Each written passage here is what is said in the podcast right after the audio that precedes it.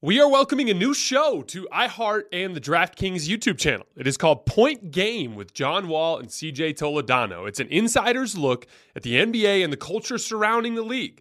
Every week, the five time All Star and the number one pick in the 2010 NBA draft, John Wall, will give his unique perspective on the hottest topics in the league and tell the best behind the scenes stories from his time in the NBA. So check out Point Game with John Wall and CJ Toledano on the iHeartRadio app, the DraftKings YouTube channel, or wherever you listen to your podcasts. Allstate wants to remind fans that mayhem is everywhere, like at your pregame barbecue. While you prep your meats, that grease trap you forgot to empty is prepping to smoke your porch, garage, and the car inside. And without the right home and auto insurance coverage, the cost to repair this could eat up your savings. So bundle home and auto with Allstate to save and get protected from mayhem like this.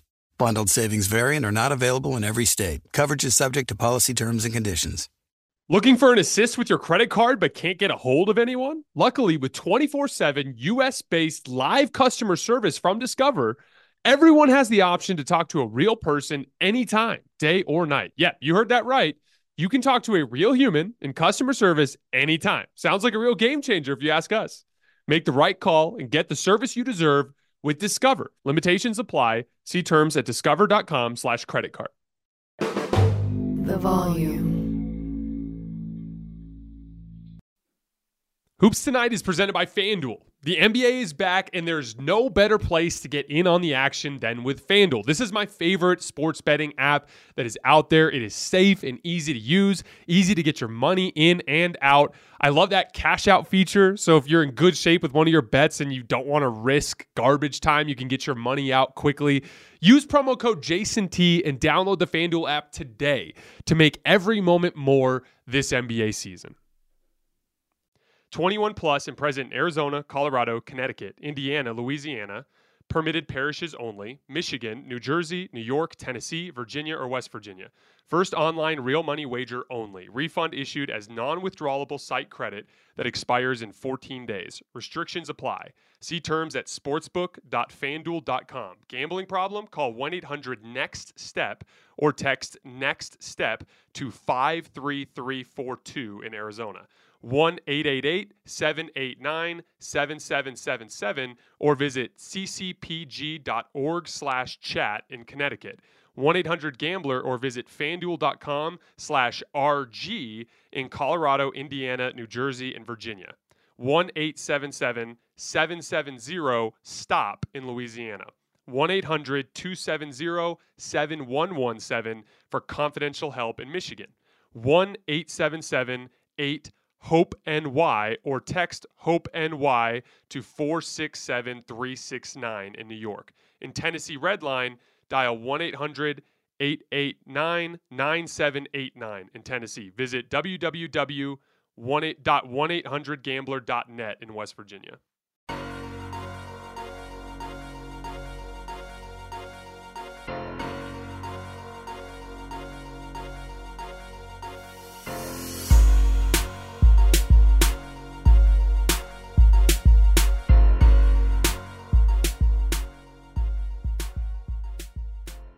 All right, welcome to Hoops Tonight, presented by FanDuel here at the Volume. Happy Wednesday, everybody. I hope all of you guys are having an incredible week so far. We have a jam packed show tonight. The Phoenix Suns beat the crap out of the Warriors despite Steph Curry hanging a 50 piece on them. We're going to break down that game, all the angles at play. We're going to talk a little bit about that very bizarre interview that Mr. Kevin Durant gave, where he burned his own starting lineup to the ground in a very interesting move, but just the inevitable progression of this wild saga that's taking place in Brooklyn. And then we're going to break down four additional games from tonight, rapid fire style. The Celtics and the Hawks, the Cavs and the Bucks, the Heat and the Raptors. And then Shai Gilgeous-Alexander went ahead and, and and tried to make me look good after I sung his praises for a solid 10 minutes yesterday um, by going out and dropping 42 in a game winner in Washington to beat the Wizards. You guys know the drill. Before we get started, subscribe to the Volumes YouTube channel so you don't miss any more of our videos. Follow me on Twitter at underscore Jason LT so you guys don't miss any show announcements.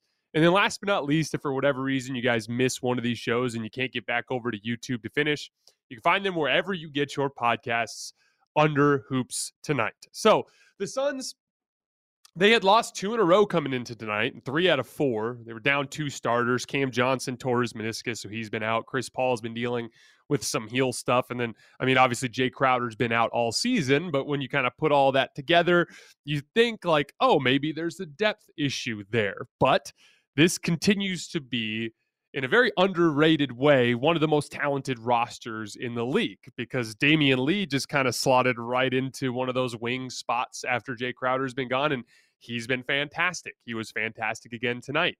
You know, Chris Paul comes out and in comes Cam.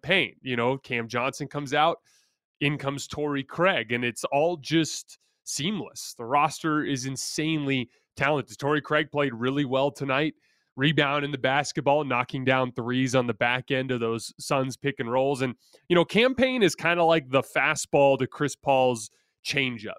He's one of the quickest players in the league, and he gets a ton of dribble penetration, which is another way to get to what the Suns are trying to get to. If you guys think about what the Suns offense is, and we talked about it a lot over the summer when we did our season preview for them, but they are a high pick and roll spamming offense. They're going to spam Spain pick and roll where they have one of their shooters relocate to the top while Booker or Paul run, you know, screen and roll with Ayton. Sometimes they do it with a cleared side with just two players. Sometimes they do it as a dribble handoff. Sometimes they do it as a wide screen with a passer at the top of the key. They do it a bunch of different ways, but it's all functionally the same concept.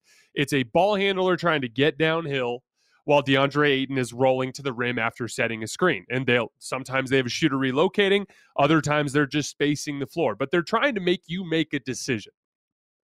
And that decision is are you going to guard it two on two in the case of their normal pick and roll, or three on three in the case of their Spain pick and roll, or are you going to send additional help? And if you guard it two on two, you turn them into shot makers, right? And you're going to force DeAndre Ayton to beat switches or to finish lobs around the rim, or you're going to force Devin Booker or Chris Paul to make tough contested twos. Or you can send additional defenders, and then you're giving advantage situations to really good players on the back end. And on their best night, that's Mikal Bridges or that's Cam Johnson, right? And those guys are incredible. But with Cam Johnson out, it's like Torrey Craig stepped right in and did the exact same thing. Mikal Bridges made five more threes tonight and looked fantastic. He's one of the underrated closeout attackers in the league. It's not just spot up shooting, it's high level closeout attacking. He can make multiple counter moves on his way to the basket to knock down tougher shots, you know, kind of uh, that are in the margins of the of the offense. But you know, the, the in this entire game, uh, they just stuck to what they were good at it was just Cam Payne and Devin Booker operating at a high pick and roll, making passes, not forcing shots. I don't think either of them took over 20 shots in this game.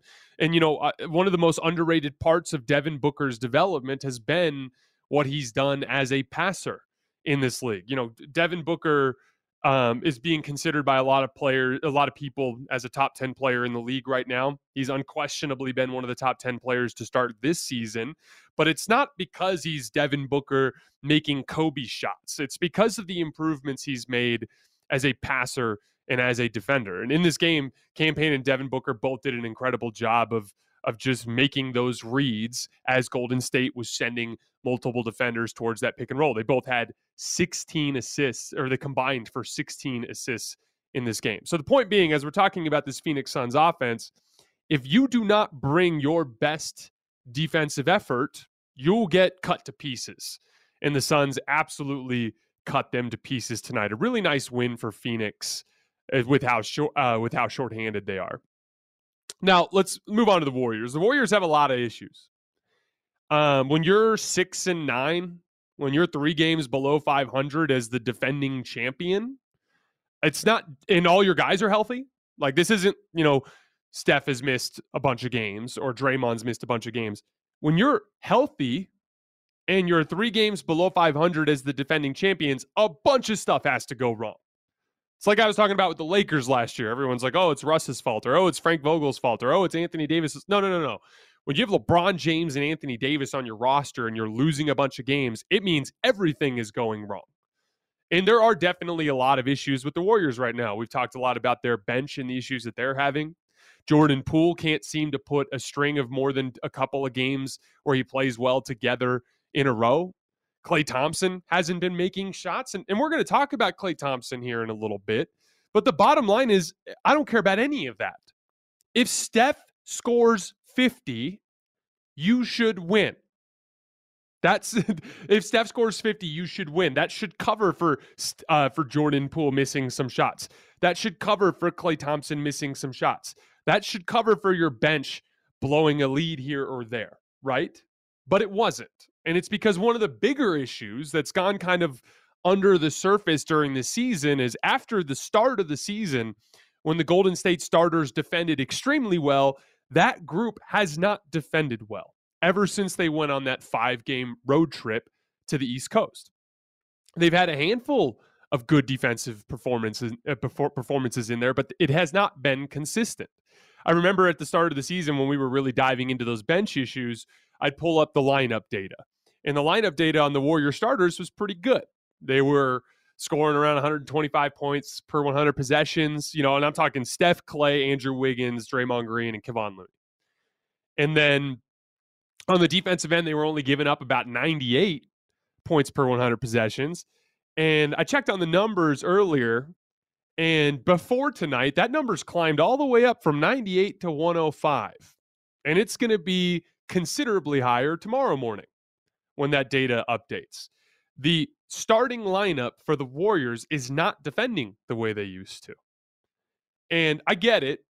You know, th- with that championship malaise, it's one thing to to take a little bit off, you know, in terms of effort when you're trying to get through a season, especially when you know that your eye is on the bigger prize. But the unfortunate reality of the Warriors situation right now is their bench isn't good enough and the non Steph offensive players on this team aren't shooting well enough for them to not defend. That's the one thing they can control. Jordan Poole is a young basketball player. He's going to have stretches where he is inconsistent offensively. Klay Thompson is coming back from two very severe injuries. It's going to be a while before he really gets back consistently into a rhythm. we're going to talk more about Klay here in a minute. But there you can't control that. I you can't will Klay shots into the basket. You can't will Jordan Poole shots into the basket. And right now you don't have the personnel to be a great bench team. But you absolutely can control Steph Curry, Klay Thompson, Andrew Wiggins, Draymond Green, and Kevon Looney playing better defense, and they just haven't. Against that Phoenix Suns team, if your point of attack defenders do a better job fighting over the top of screens so that Booker and Payne aren't getting downhill as easily, you don't have to help as much. If you don't have to help as much, those kick out opportunities aren't as good the advantage situations for Torrey Craig and for Mikal Bridges aren't as good, they don't have as good of a night, and maybe you give yourself a fighting chance. Look, like things are going to turn around. I really do think Klay's going to get it together. I really do think Jordan Poole will get it together. I think that they'll figure out a way to piece together a better bench than what they have. But right now, those things are on the horizon still. But you can control your defensive effort. And right now, those the Warriors starters, their core guys, are not defending well enough. And and you know, and it it, it kind of is just degrading into a, a um, an ugly brand of basketball in some stretches. Like there was a stretch there in that third quarter too, where it felt like they were trying to hit home runs to get back into the game. Instead of understanding that their advantage is they are the more experienced team, they are the team that can execute, they are the smarter team. Not only were they having defensive issues, but they're in that third quarter, they were taking countless bad transition shots. You know, they get a stop finally and they throw one or two passes and jack something up in transition. Some of that was Klay Thompson, but like there was a there was a quick Andrew Wiggins three on the left wing that he actually made that I thought was a quick shot. There were a couple plays where Steph himself I thought forced the action a little bit in transition against one or two defenders and ended up getting blocked because he was trying to force it a little bit. Like you are the disciplined, experienced team. Get stops, go down and run your stuff unless you have a wide open look in transition. They're kind of losing their identity a little bit, so they got it. They got to rein that in. Um, because it may be a little while before the before the front office decides to do anything. So on Klay Thompson, and I talked about him last night for a little while. Um, you know, I'm not worried about Klay Thompson, nor should you be if you're a Warriors fan. There, uh, he's still being guarded like he's Klay Thompson, meaning functionally in the spacing of the offense and the way he warps the defense. There's a ton of value that comes from that that goes beyond shot result just for Klay himself. So that's that's the first part. Two, he's not shooting as poorly as it looks. Coming into tonight, he was around 31% in catch and shoot threes. You could do some basic math and realize that's over nine tenths of a point point per, per possession. So even as disastrous as it's been, it's not as bad as it could be, right? And specifically, he's shooting below 30% on wide open threes. Do you guys think Klay Thompson will eventually start making wide open threes? I do. Okay. Now, Klay hasn't defended as well as he should. Neither has that entire starting unit. So I'm not going to really get on him specifically about that. But we saw him in the postseason last year lock down Jaylen Brown in a pivotal playoff moment, down 2 1 in a series to get a trophy. So, in the long run, you need Klay starting games. You need Klay out there. This is not a Klay issue as it pertains to what you do with him. However, what do I always say about shooting slumps? In general, shooting is a total, it, it screws with your head because on your best night, you're going to miss more than half of them when it comes to jump shooting. I shouldn't say on your best night, but on average, you're going to miss more than half of them. And on most nights, you'll miss more than half of them. So it can get in your head and you can get squirrely and it can get frustrating. You can lose your confidence. So, one of the best ways to get through a slump is not to stop shooting, but to hunt out, seek, and search for and work hard for good shots. You know, it's funny because the first couple shots that Klay got in this game were good looks. He got a good little 15 footer right at the free throw line. He had a wide open corner three that he missed. But then that third one that he took on the left wing, it was like, oh, that's a little tough. That's a little bit contested. There in that third quarter when he's trying to get going, he took, you know, there was a wide open three that he took on, uh, I believe it was on a baseline out of bounds. That one he made. Those tough transition threes that he took, those didn't go in. And it's a very delicate balance because his audacity, his freakish confidence is part of what has made Klay Thompson Klay Thompson over the years. So you don't want to go so far in this direction that you dissuade him from from having that kind of audacity. But there needs to be a little bit more of a balance. Like I'll give you an example. There was a transition 3 in that third quarter. They get a stop. Andrew Wiggins is running ahead of Klay. Klay has it on the right wing. I think it was Damion Lee that was playing transition defense, but I'm not 100% sure about that. But whoever that Suns defender was kind of positioned himself in between Klay and Andrew. And Klay kind of hesitated and ended up just rising up and shooting the shot. Because he hesitated, he didn't go up with good rhythm.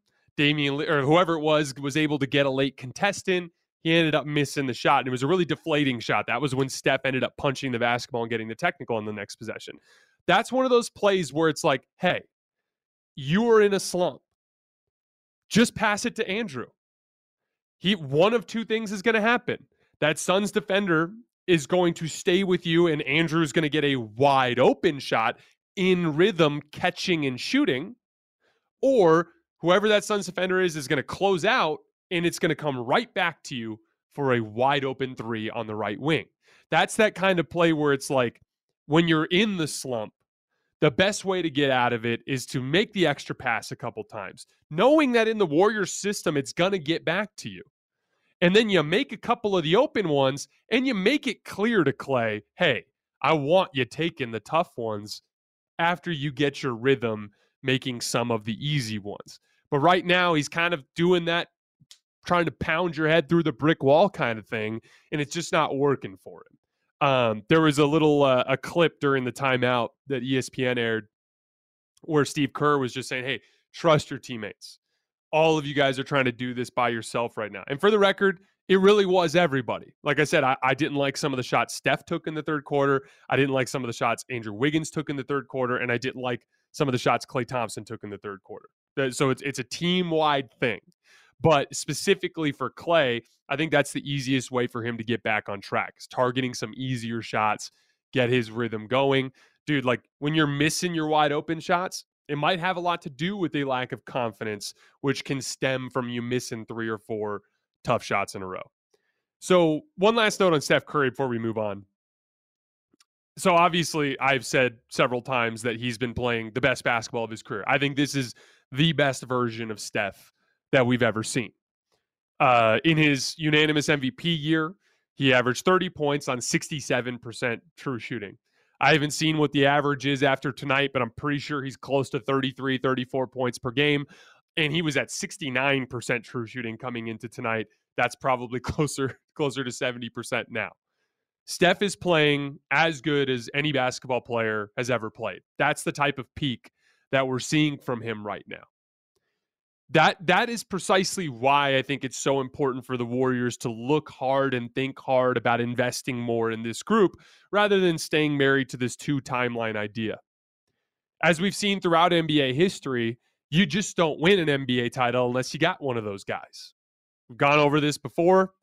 Steph won it last year. Giannis won it the year before. LeBron won it the year before that. Kawhi won it the year before that. Steph and KD it the two years before that. Then it was LeBron. Then it was Steph. You guys get the point. You need one of those guys. Jonathan Kuminga, Moses Moody, James Wiseman, hell, even Jordan Poole, who I don't think the Warriors would ever trade. But those, none of those guys are one of those guys I just listed. None of them are. So the reality of this situation is you don't have two timelines. You've got one super duper duper all time great star timeline, and you've got interesting young player timeline. That th- those two things are not the same. Don't murder the super duper star timeline for the sake of the I've got some interesting young players timeline. You're a very smart organization that drafts well, that develops players well, and is extremely well coached. You you will find other interesting young players. Those opportunities will come uh, will come around. I haven't even seen necessarily all star flair from any of those young players yet, except for Jordan Poole. So, like, Steph is demonstrating to us all time stuff here.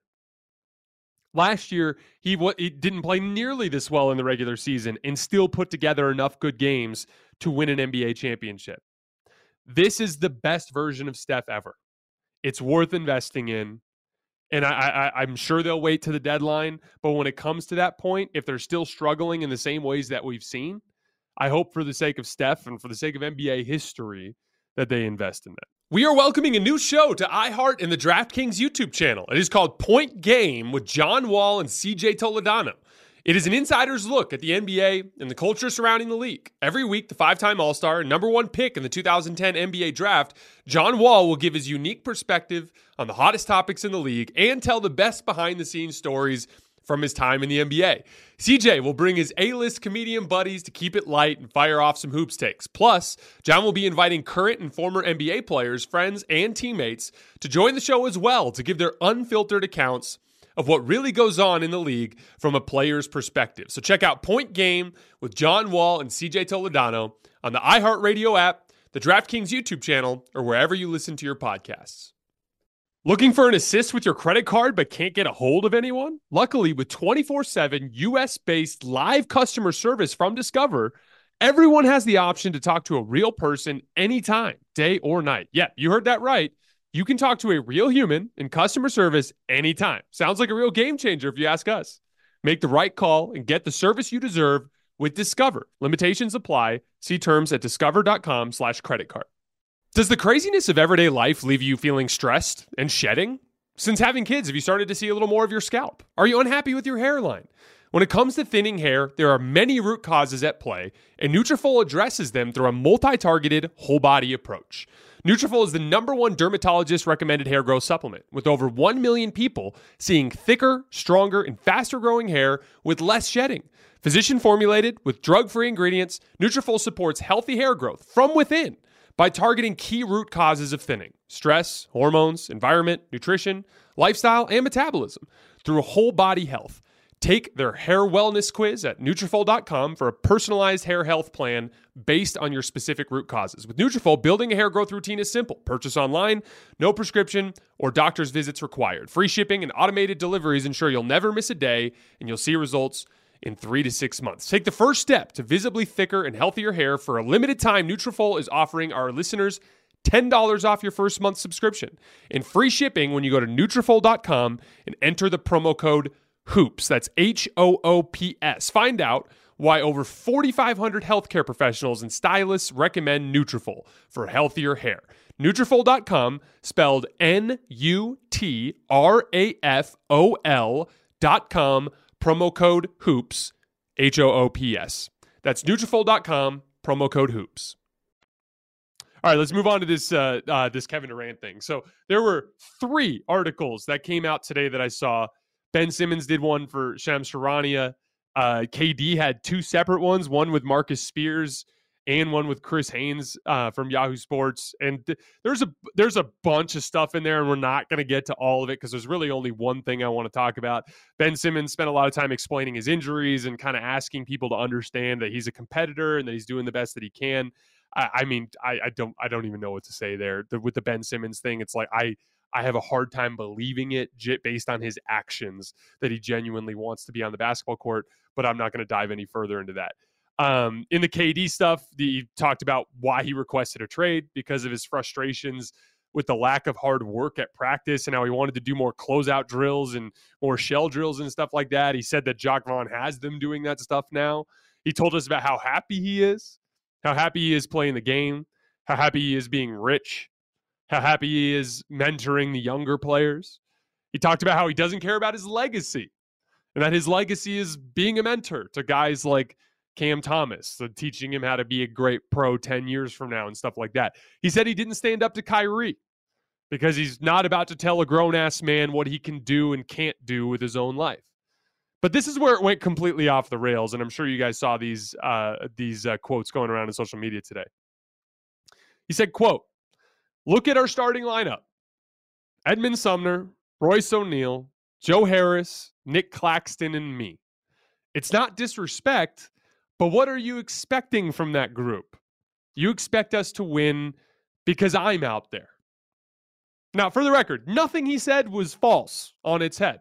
I do believe he's happy. I believe he's happy playing basketball. I believe he's happy in his personal life, and I actually do think he's happy with his legacy. I think LeBron, I think uh, KD kind of has like a, almost like a defeatist attitude on that front, where he just realizes he can't win with the public and he can't win with the media. So I don't. I, I think he's just kind of numb to it all. I disagree to, with his approach to Kyrie. I think it's okay to ask your friend, "Hey, dude, you're my buddy. We partnered on this together. We agreed to come to Brooklyn together."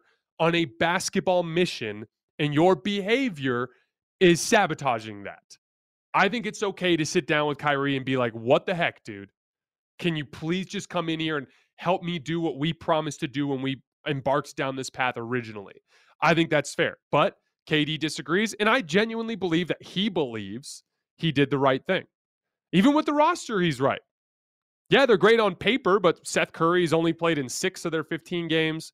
Kyrie has only played in eight of their 15 games. Ben Simmons has only played in 10 games and hasn't looked like Ben Simmons. And then TJ Warren I, is what scrimmaging against the coaches right now. God knows how far he is away from playing. So th- th- there's some legitimate roster limitations right now because of injuries. The on paper roster, the Dunder Mifflin roster, as Zach Lowe calls it, has not panned out. That's for sure.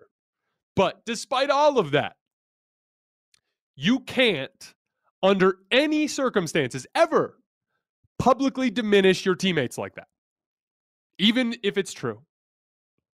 It undercuts their confidence, which directly affects their performance. It puts them in the awkward position of having to face questioning. There will probably be a reporter that sits down and goes, Hey, what was it like hearing Kevin Durant say that about you? And then it's just a bad look in general. It's even though I'm sure there are lots of stars around the league that privately complain about their teammates, when you do it in public, it's objectively unlikable and it's going to turn a lot of people off from you. But KD knows that. He's 100% aware of the ramifications that come with what he said. He knows. He's too smart. And he did it anyway. So, what does that mean? That to me means that this was effectively passive aggressively a trade request. KD may be very happy in life in general, and he may be happy playing basketball, but he's obviously not happy with his current basketball situation playing with the Brooklyn Nets. And I don't blame him. He's way too damn good to waste prime years of his career playing on a team that doesn't really have a chance. I don't blame him. I feel the same way about LeBron. As a fan of the game, as a fan of NBA history, you should hate that. I hated it when it happened to Steph for a couple years there after the Klay Thompson injury and after KD left. I hated watching him put up massive numbers and floundering on a team that had no chance when he missed the playoffs twice in a row. And I hate seeing it with LeBron now, and I hate seeing it with KD now. I hate it. I do. But this should be the thing that finally convinces Joe Tsai to pull the plug on all of this.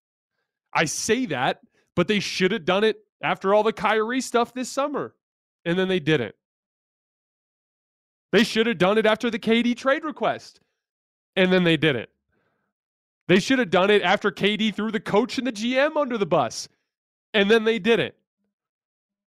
They should have done it after the team came out and didn't defend or rebound for the first eight games of the season, and they didn't. They should have done it when all this Kyrie stuff went down, and then they didn't. So conventional wisdom tells us that KD burning the starting lineup to the ground should be the time that they finally do it. But I, I just I can't make that prediction anymore.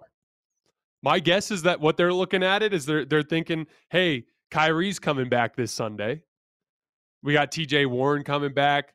Ben Simmons is going to get it together. You know, Seth Curry's going to start playing every night when he gets 100 back 100% back into shape.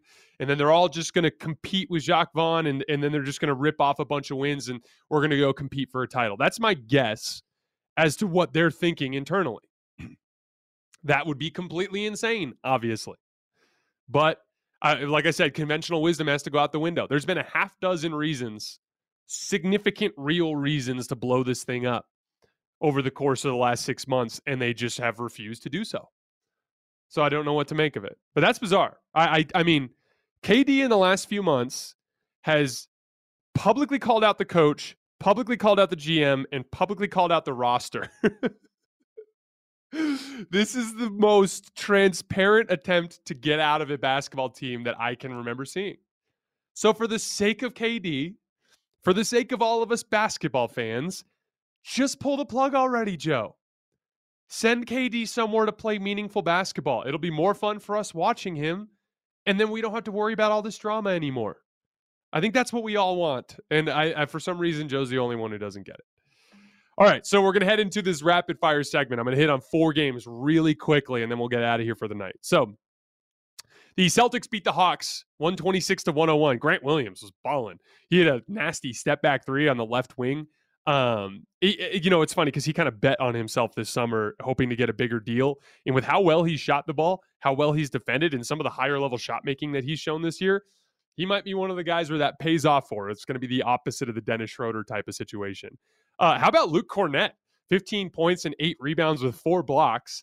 Uh, with the Rob Williams injury, they desperately needed somebody to kind of pick things up for them as a bench big and he's done a really nice job. He's also got a knack for these like reverse dunks, which is uh, sneaky. W- one of my favorite ways to try to dunk because your back actually acts as like a battering ram, and people can't actually get through you. Um, I did a whole thing on the Celtics yesterday. If you guys want to see a deeper dive, but they came into tonight 19th in defense. But I had seen plenty of examples of them hitting the switch. Right? They hit the switch for a few minutes, beat the Grizzlies. Hit the switch for a few minutes, beat the Nuggets hit the switch for a few minutes, beat the Thunder, right? This game was just one giant switch flipping.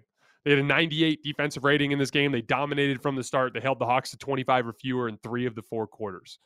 All right, Bucks Cavs. Bucks win 113-98. The Bucks were down three starters because uh, Jrue Holiday's dealing with an ankle thing.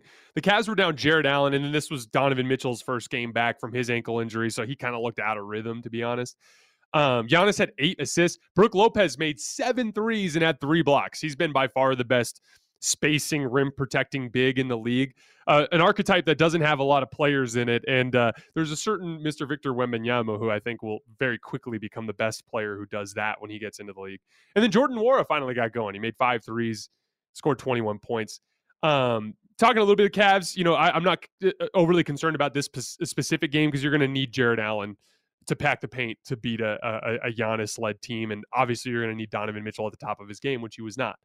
Uh, but I went on to local radio in, in Cleveland on Monday night, and I just talked a little bit about how I had some concerns about the idea of potentially playing two small guards that can't defend. Just because fundamentally, throughout NBA history, we know that that's a flawed concept and that that usually will get you beat, not just because of the defensive mistakes that they make, but also matchup attacking and the way that that kind of backcourt can just be victimized, especially by bigger teams that have lots of wings that can punish you, teams like the Celtics, right? And I, I all I said to the guys on the on the on the radio there was like wait till the deadline, but we've seen lots of examples of how the Garland thing isn't quite working alongside Donovan Mitchell. Give him, you know, a few more months to try to figure it out, but don't be prideful about it. Like you've got a ton of talent here. Donovan Mitchell's been one of the best five or six players in the league to start the season. Evan Mobley and Jarrett Allen make this incredible defensive front court. You need another wing, really, right? Caris LeVert's playing pretty damn well. Maybe maybe it's it'd be worthwhile to send a Darius Garland to a uh, someone like Toronto in exchange for like an OG and Anunoby. And the guys on the local radio were like, we don't even want to consider that until we see them in the playoffs. And you know what came to my mind there is like, I get it, I do. He's homegrown. He's super likable. The fans love him. He is super talented, but you've got to learn from NBA history a little bit. Like, I mean, when you eh, when you don't when you have two undersized guards that can't defend in your backcourt, it's damn near impossible to win in the playoffs against the best teams. That's just a fact. It's like trying to win in the NFL when you have two bad tackles. Like we all saw what happened to Patrick Mahomes two Super Bowls ago when he couldn't when they couldn't block for him, right? It's just a it's like a trenches thing with football that makes it, you know, impractical. Same thing goes with basketball. Like it's a trenches thing in basketball. Physically, you're just going to have way too many problems that you can't fix personnel wise when you have two small guards that can't defend on the floor. Again, you give them to the deadline. You try to get Darius Garland to maybe front the post a little bit. You work on Donovan Mitchell's off ball defense. You put a scheme in place like pre switching and bracketing in the post and things like that to try to cover for them. But don't be prideful about it. If it's not going to work, it's not going to work. If, if, if February comes and they're still having issues with two small defensive guards, they they need to consider moving that uh, moving uh, moving on from Darius. Speaking of OG Anunoby, the Raptors beat the Heat 112 to 104. OG had 32 and 10 and closed this game by just abusing Gabe Vincent, driving to the basket, drawing doubles in the post, things along those lines. The Raptors also did a really great job on Jimmy Butler in this game, holding him to just eight shot attempts. Good win for the Raptors. And last but not least, the Thunder beat the Wizards 121 to 120. Brad Beal hit a really nice uh, step back jump shot on Lu Dort in the in the short corner on the right side with about seven seconds left. Pushed him off. Lu Dort kind of fell over, and Brad just r- rose up and knocked it down. And as I was watching it live, I was I was sitting there thinking like, hmm, I wonder if SGA is crazy enough to go for the kill here because the the Wizards were up by two, and he was I started on Bradley Beal and got switched onto Monte Morris and and took a really nice step back three and won the game and he's been shooting like 47% on like 10 pull-up jump shots per game. So, you know, it, that's a shot that, that that's not a fluke. That's something he's been knocking down all season. He had 42, 6 and 7 on only 21 shots. I love it when I go out of my way to talk about something and then then somebody goes out makes me look right because I'm wrong plenty and, it, it's it's good for my confidence when I occasionally hit the bell on something. I spent about 10 minutes talking about how I thought SGA was a top 10 player in the world yesterday. talked about all the things that he does well defensively, getting to the rim, pull up jump shooting, catch and shoot jump shooting, you know, passing the basketball, the change of pace, the shiftiness, the the start and stop, the the the ability to play the old man game, but also hit the jets and make freak athletic plays. He is one of my favorite young players in the league. And I got roasted last night for saying that I thought he was better than Ja Morant on Twitter and Grizzlies fans got on me uh, to a great extent. But man, like uh, that was just that that might have been the best game that SGA ever played. And if you have not checked out the Thunder yet this year, I highly recommend that you do. Um, they're they're a really fun watch. They space the floor really well because their bigs can shoot, and um, and they've got a lot of young, interesting wings and guys that can defend. And just wait till Chet Holmgren gets in there, and maybe they get one more draft pick as well. But SGA, you know, eh, one last note on the SGA thing. There's a lot of stuff going around like, oh, you know, this was the worst trade ever when the Thunder sent SGA to, or when the Clippers sent SGA to the Thunder for Paul George. That's where I draw the line because you can't operate based on information in 2022 that wasn't available in 2018. Sorry. Like that's just that's just not how it works. Uh, or I guess it was the summer of 2019, right?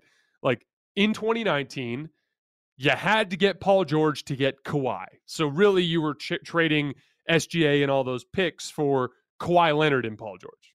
Also, at the time that overnight made them the championship favorite, right? And it didn't pan out, and the Clippers era has been a disaster. But if that same scenario plays out multiple times, they probably get one. Like they've had some bad luck. They've had injury luck. They had a nightmare performance in the bubble when they lost to the Nuggets, which they had no business losing that series. Even in the three games they lost at the end, they had big leads late in each of them. Like you make that deal every single time to try to win the title. SGA over this same span is only now really blossoming into the superstar that he is. And that's just kind of how it goes. Sometimes you send Brandon Ingram off with Kyle Kuzma or Brandon Ingram off with Josh Hart and, and Lonzo Ball and you win a title like the Lakers did with the AD.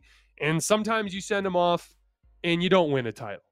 But in both cases, Brandon Ingram's a superstar and SGA's a superstar. That's just the name of the game. You got to push your chips in sometimes to win. And when you do so, sometimes you're going to send off a great prospect who might thrive somewhere else. But at the end of the day, like you, you can't win unless you do, uh, you can't win unless you play.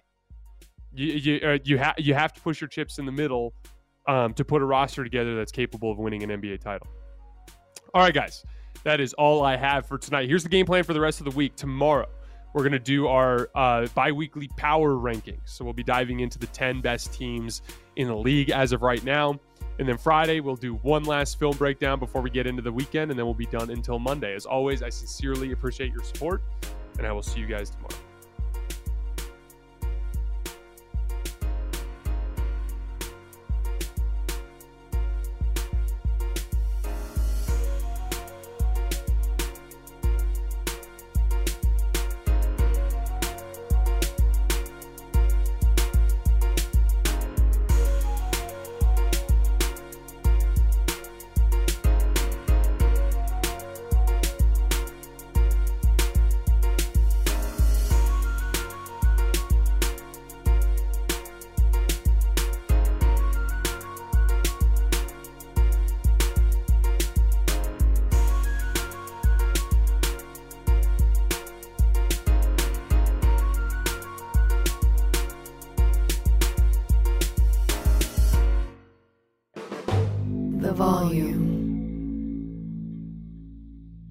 I'm Diosa. And I'm Mala. We're the creators of Locatora Radio, a radiophonic novela, which is a fancy way of saying a, podcast. Welcome to Locatora Radio Season 9 Love, love at, at, First listen. listen.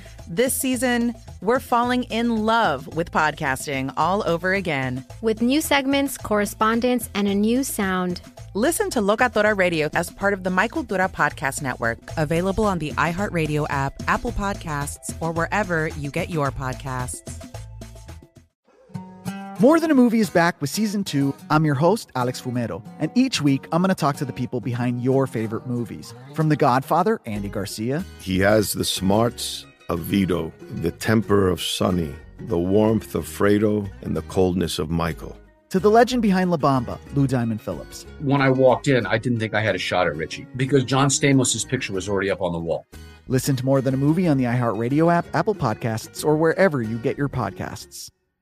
Do you love Selena? Like, really love? Whether you saw her live, saw the movie as a kid, or saw her looks all over TikTok, there's no shortage of reasons to stan the Queen of Tejano. And Stan, we do over three whole episodes of our podcast, Becoming an Icon. We're reminiscing as lifelong Selena fans, sharing hot takes and telling her story. Listen to Becoming an Icon on America's number one podcast network, iHeart. Open your free iHeart app and search Becoming an Icon.